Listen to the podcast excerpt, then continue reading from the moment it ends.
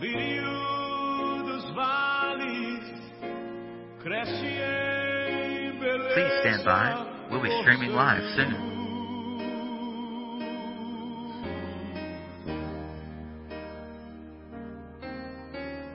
Rosa de Sharon. Please stand by.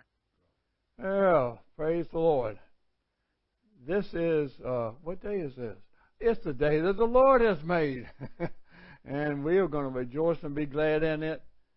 But you say, well, I can't rejoice. Yes, you can, by faith. And we can always rejoice before he, He's done for us. Hallelujah.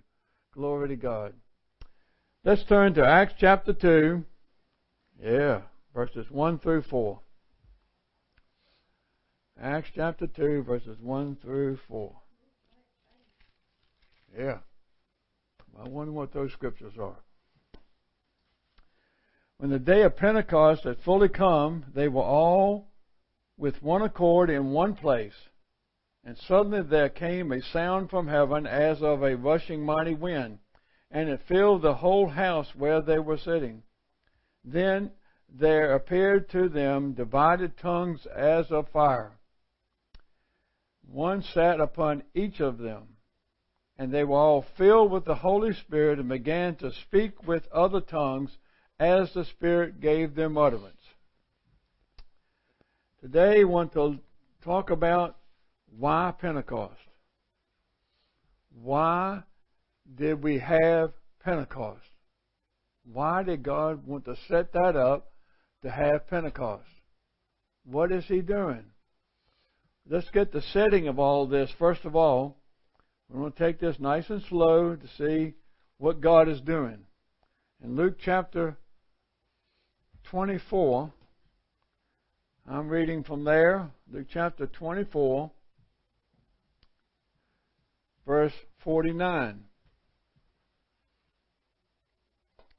Jesus talking to his disciples and saying, Behold, I send the promise of my Father upon you. But tarry in the city of Jerusalem until you are endued with power from on, from on high. So, the promise. What is a promise? This word tells us exactly what the promise is. God is going to tell us what the promise is. He's going to show us. Number two, the word promise also means it's an assurance that it will be done. It's going to be done. Second Corinthians 1.20. Someone have that over. There you go, Betty. That be you. All right, praise the Lord. Second Corinthians 1.20. Bear with me. Second Corinthians 1.20. For as many as may be the promises of God, in him they are yes. Where, wherefore also by him is our amen to the glory of God through us. In him all all all promises are yes and amen. Now, what in the world does amen mean? So be it. So be it. Hallelujah. That's what we say at the end of our prayer, don't we? Amen. We're saying, so be it. Yeah. It's going to happen. So that's what a promise does. It not only tells us the promise, but it also gives us assurance that the promise will take place. So he's saying to the disciples, I'm going to send the promise of my Father. That's going to take place. What's going to happen? You're going to be endued with power. Anybody need power? I tell you, when you get in the car, you better have one. you can't exactly, you know. Oh, oh, oh, that's a thought that's going through my mind. You remember the Flintstones? And the only power that they had was he was pedaling with his feet, you know, just going, just going fast as he could. Well, praise the Lord, we got power in the car. We don't have to, we don't have to do it ourselves. we don't have to get there ourselves. We got power. So this power means it's a dunamis power. It means energy, great force, might, great ability. Oh yeah, yeah. I, I don't know about you, but I need that great ability to do what God what called me to do, to do His will. and the strength to do it. That's what power is all about. Uh, it is divine power to overcome all resistance. Mm. Uh, so when we follow Jesus, everything's going to go along fine. Nothing negative is going to happen. The devil's going to lay down and say, okay, y'all go to it. No. The divine power that's given, he said, it's going to help you to resist every evil power that comes along. And that's what he's saying here. I'm going to uh, send forth that promise. It's going to happen. And it's going to give you power. It's going to give you power. Well, so that's the setting of Pentecost. Why Pentecost? What in the world is the purpose of Pentecost? Well, to understand what the purpose of Pentecost is, let's go back to the very beginning of the Bible, okay? Uh, I tell you, everything ties together. You just don't read, okay, that's a part in there, and um, he just stuck it there so that we could understand uh, that's what took place on the day of Pentecost. No, it Pentecost is for a reason. Why Pentecost? We're going back to Genesis chapter 1, starting with verse 26. Then God said, Let us make man in our image, according to our likeness. Let him have dominion over the fish of the sea, over the birds of the air, over the cattle, over all the earth, over every creeping thing that creeps on the earth. And God created man in his own image. In the image of God, he created him, male and female, he created them. God created man in his image. What kind of image? Spiritual image. He was a spiritual being. So he was creating a spiritual being in his likeness upon the face of the earth that would dwell in a flesh. Now, Adam didn't know that at the time. He just knew he was spirit. Praise the Lord. Oh, hallelujah. So, uh, why did he do that? Uh, verse 28. Then God blessed him and said to them, Be fruitful and multiply. Fill the earth and subdue it. Have dominion over the fish of the sea, over the birds of the air, over every living thing that moves on the earth. Be fruitful, subdue my creation. God saying, I want you to take dominion over it. You have the authority to do it because you are like me, created like me, spirit being, coming forth to take care of my creation. Well, uh, now over in uh, second chapter of Genesis, verse seven. Then the Lord formed man of the dust of the ground and breathed into his nostrils the breath of life. And man became a living being. Can you imagine God breathing into Adam life. I mean, his breath, God's breath, breathing into him brought the very life that God wanted him to have. All right, now keep that in mind. All right, you got that? Spirit being, God breathed in him, came alive. Hallelujah. Now, continuing on in verses 15 through uh, 18, in chapter 2 of Genesis. Then the Lord God took the man and put him in the Garden of Eden to tend and keep it.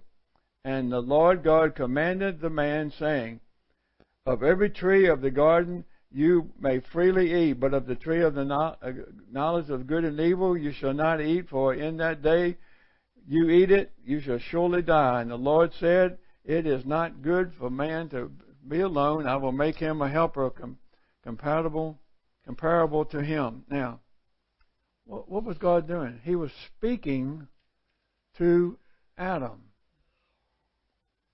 Now, um, Adam a spirit being speaking to a spirit God, I see that as spirit speaking to spirit. Keep that in mind now. Uh, we're sitting, we we understand why Pentecost. Why do we have Pentecost? Oh, uh, you see, I'm a uh, like a lawyer. I'm going to build my case here. yeah, it's important. But the problem is, Adam didn't obey God. And he lost that spiritual mindedness. He lost that spirit connection with his heavenly Father that he did not have. He sinned. And it took him away from his heavenly Father spirit being. So therefore, something had to take place in order to bring that back in line. Spirit to spirit. All right? Let's uh, look at uh, Jesus now. Yeah, Jesus came, God in human flesh. Spirit man in human flesh again. That's what Adam was spirit man in human flesh. Jesus came, spirit man in human flesh. John 1.14. Uh, John has John. John 1.14. Yeah. And the Word was made flesh and dwelt among us, and we beheld his glory, the glory as of the only begotten of the Father, full of grace and truth. The Word, Jesus, became flesh. The Word of God came flesh. The Spirit, Jesus, as Spirit being dwelling with His Heavenly Father, became now, took upon Himself flesh. Why? So that He could help us deal with our flesh. He took upon the flesh.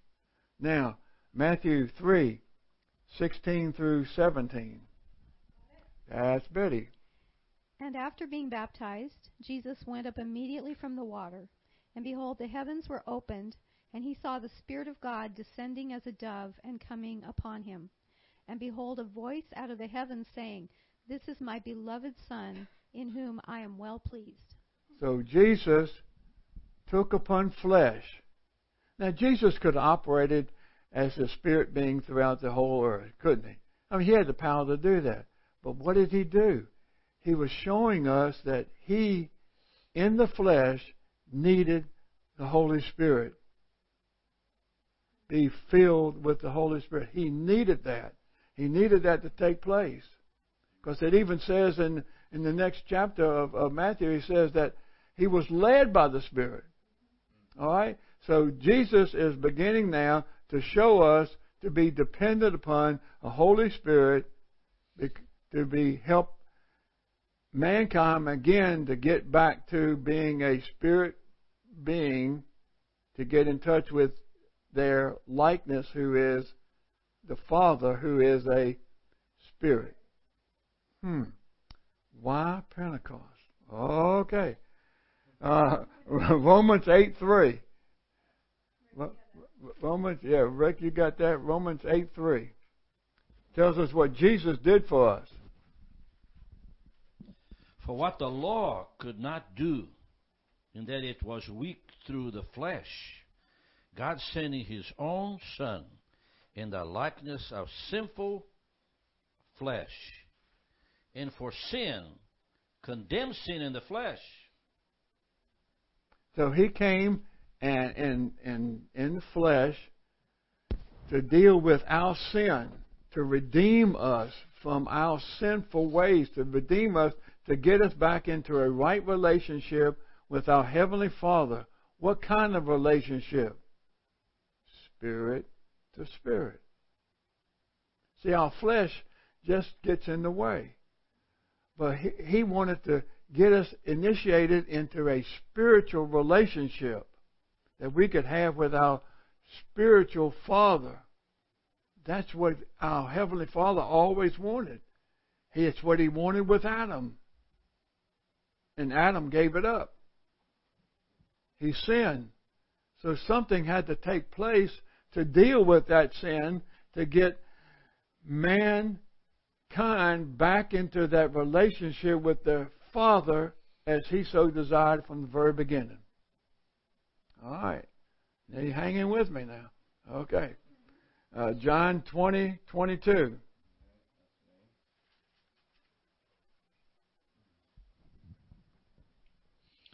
And when he had said this, he breathed on them and said unto them, Receive ye the Holy Spirit.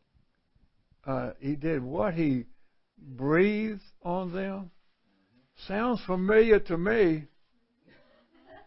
Back in Genesis chapter 1, when, or Genesis chapter 2 and verse 7, when he breathed into Adam. Whoa. So what is he going to do? He's going to get that life back in that spirit life back into to mankind so that he can have that spiritual relationship again that he's always wanted. It was lost. Now he's bringing it back in to where he needed it to be, where he wanted it to happen. So he came to, to we want to receive the Holy Spirit, to be spiritually minded again, just as Adam was at creation. Can you imagine that to take place in you? Can you imagine that you can have the same kind of relationship that Adam had with God in creation? That's what God has always wanted. He's doing that now. All right. Pentecost. God is creating a spirit being in the flesh. To what? To take dominion and subdue his creation. That's what he's wanted from the very beginning. He's always wanted that to happen. And he's trying to get that back so that mankind can now take control of his creation, subdue it, take dominion over it, and to be able to communicate with him again, spirit to spirit. Spirit to spirit. Because you see, the flesh thinks it knows how to talk, thinks it knows how to communicate, but the spirit already knows that. Knows that he knows that he knows how to communicate with God, the Spirit, man. The Spirit, the Spirit, man. The Spirit, Spirit, Spirit. That's what he's always desired to have. So, here, back in Acts chapter 2, we finally got back to the scripture. They were all in unity. Hmm. Has to take place, doesn't it? For anything, it has to take place in you as well. You know? To be in unity, to be able to come and to receive from your Heavenly Father. Because the flesh tries to get in the way of what your Father wants for your life. Now, here they go. They came together at the sound, uh, also at the sound of a rushing mighty wind.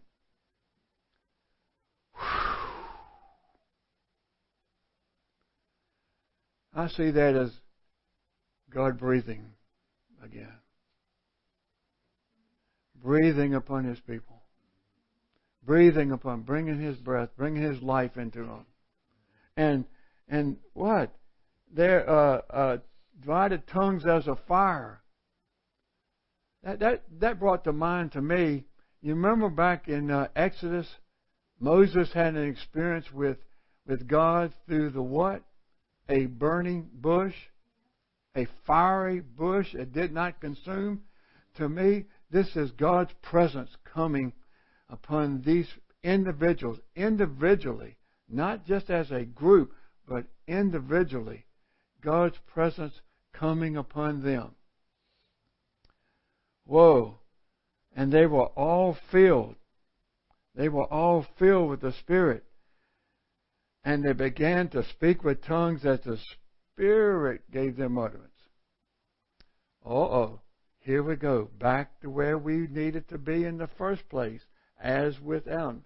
Communicating with our Father spirit to spirit.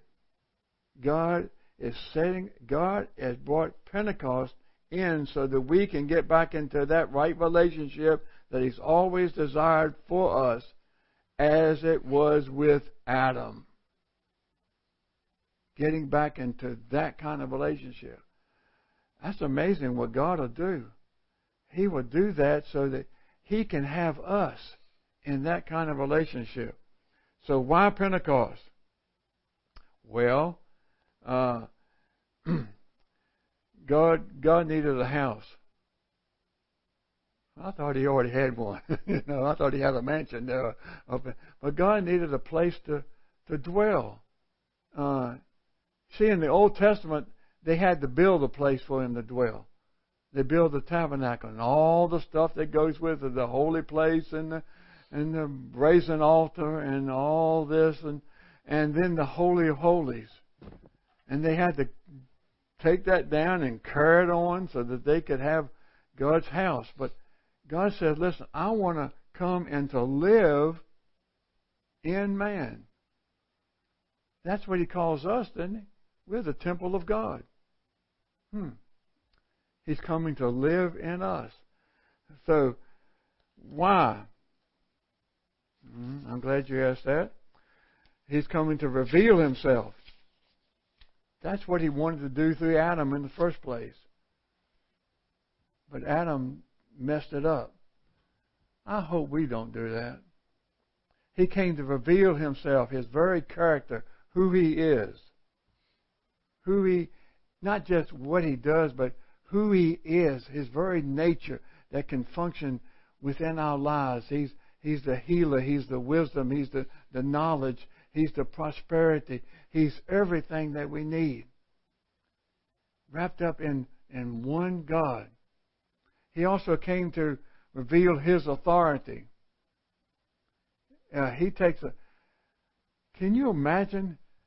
I don't know if I just stood back, you know, during creation time, and and all of a sudden I, uh, God says, "Let there be," and oh, there it is. wow, that, that I would have been amazed for sure just to see that God said, "Come, Adam, uh, birds, trees." Just spoke it. He didn't have to go and plan. He just there it is. He said, "I want to give you authority, so that you can take a dominion." He wants to he wants to show us his dominion that he has, and he's given it to us. That's what we see in Pentecost. That's what they did in the book of Acts. They began to function as Adam should have. They didn't do it right all the time. They got messed up in the flesh at times. But boy, did they do some things. You, that's what we're going to get into in the book of Acts. It's going to be powerful to see God functioning through mankind. Came to to reign on earth. To reign on earth. That's the last scripture, uh, young lady over there. Call my wife. Um, Romans five seventeen. Yes, Romans five seventeen. Excuse me. For if by one man's offense death reigned by one, much more they which received abundance of grace and of the gift of righteousness shall reign in life by one, Jesus Christ. Hallelujah. That's what he came to do. I mean, Adam, you messed it up. you you just you just messed it. You had it perfectly. You had it perfectly continued, and you just did exactly what your father didn't want you to do. And now, through all the time, through all these years, all these centuries, God is setting it back in order again to be able to come up with exactly what He wanted in the first place a divine relationship with mankind, spirit to spirit, to be able to reign here on this earth. Hallelujah. His creation, belongs to mankind. He's given it to us. That's a scripture somewhere in there. I know it's in song, I think, that He's given us the creation. So it's our responsibility. And He's looking to us to take care of, of His responsibility. So therefore, the purpose of Pentecost is not for our benefit. It's for God's. Mm. But I thought I could just, you know, get so full of the Holy Spirit and I could dance and, and just have a good time and, and, and speak in tongues and, and all this stuff and have a good old. No, it's for His benefit. Yeah, that yeah, yeah, you're gonna feel good about it. You're gonna want to rejoice, but it's for His benefit. Second Corinthians chapter five, and we end with this, verse fifteen. And He, Jesus, died for all, that those who live should live no longer for themselves, but for Him who died for them and rose again. So my life is not my life. It's for Him. I'm not to live for me. I'm not to do what I want. I'm to always do what He wants. Whatever He wants, that's what I want.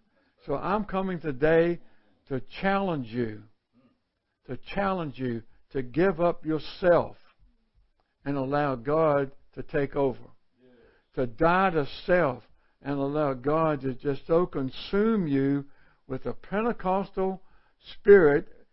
We're not talking about the religion, we're not talking about the domination, but we're talking about that Pentecostal spirit to bring you back to where He wanted you to be in creation, to take dominion and subdue, and to reign here on this earth.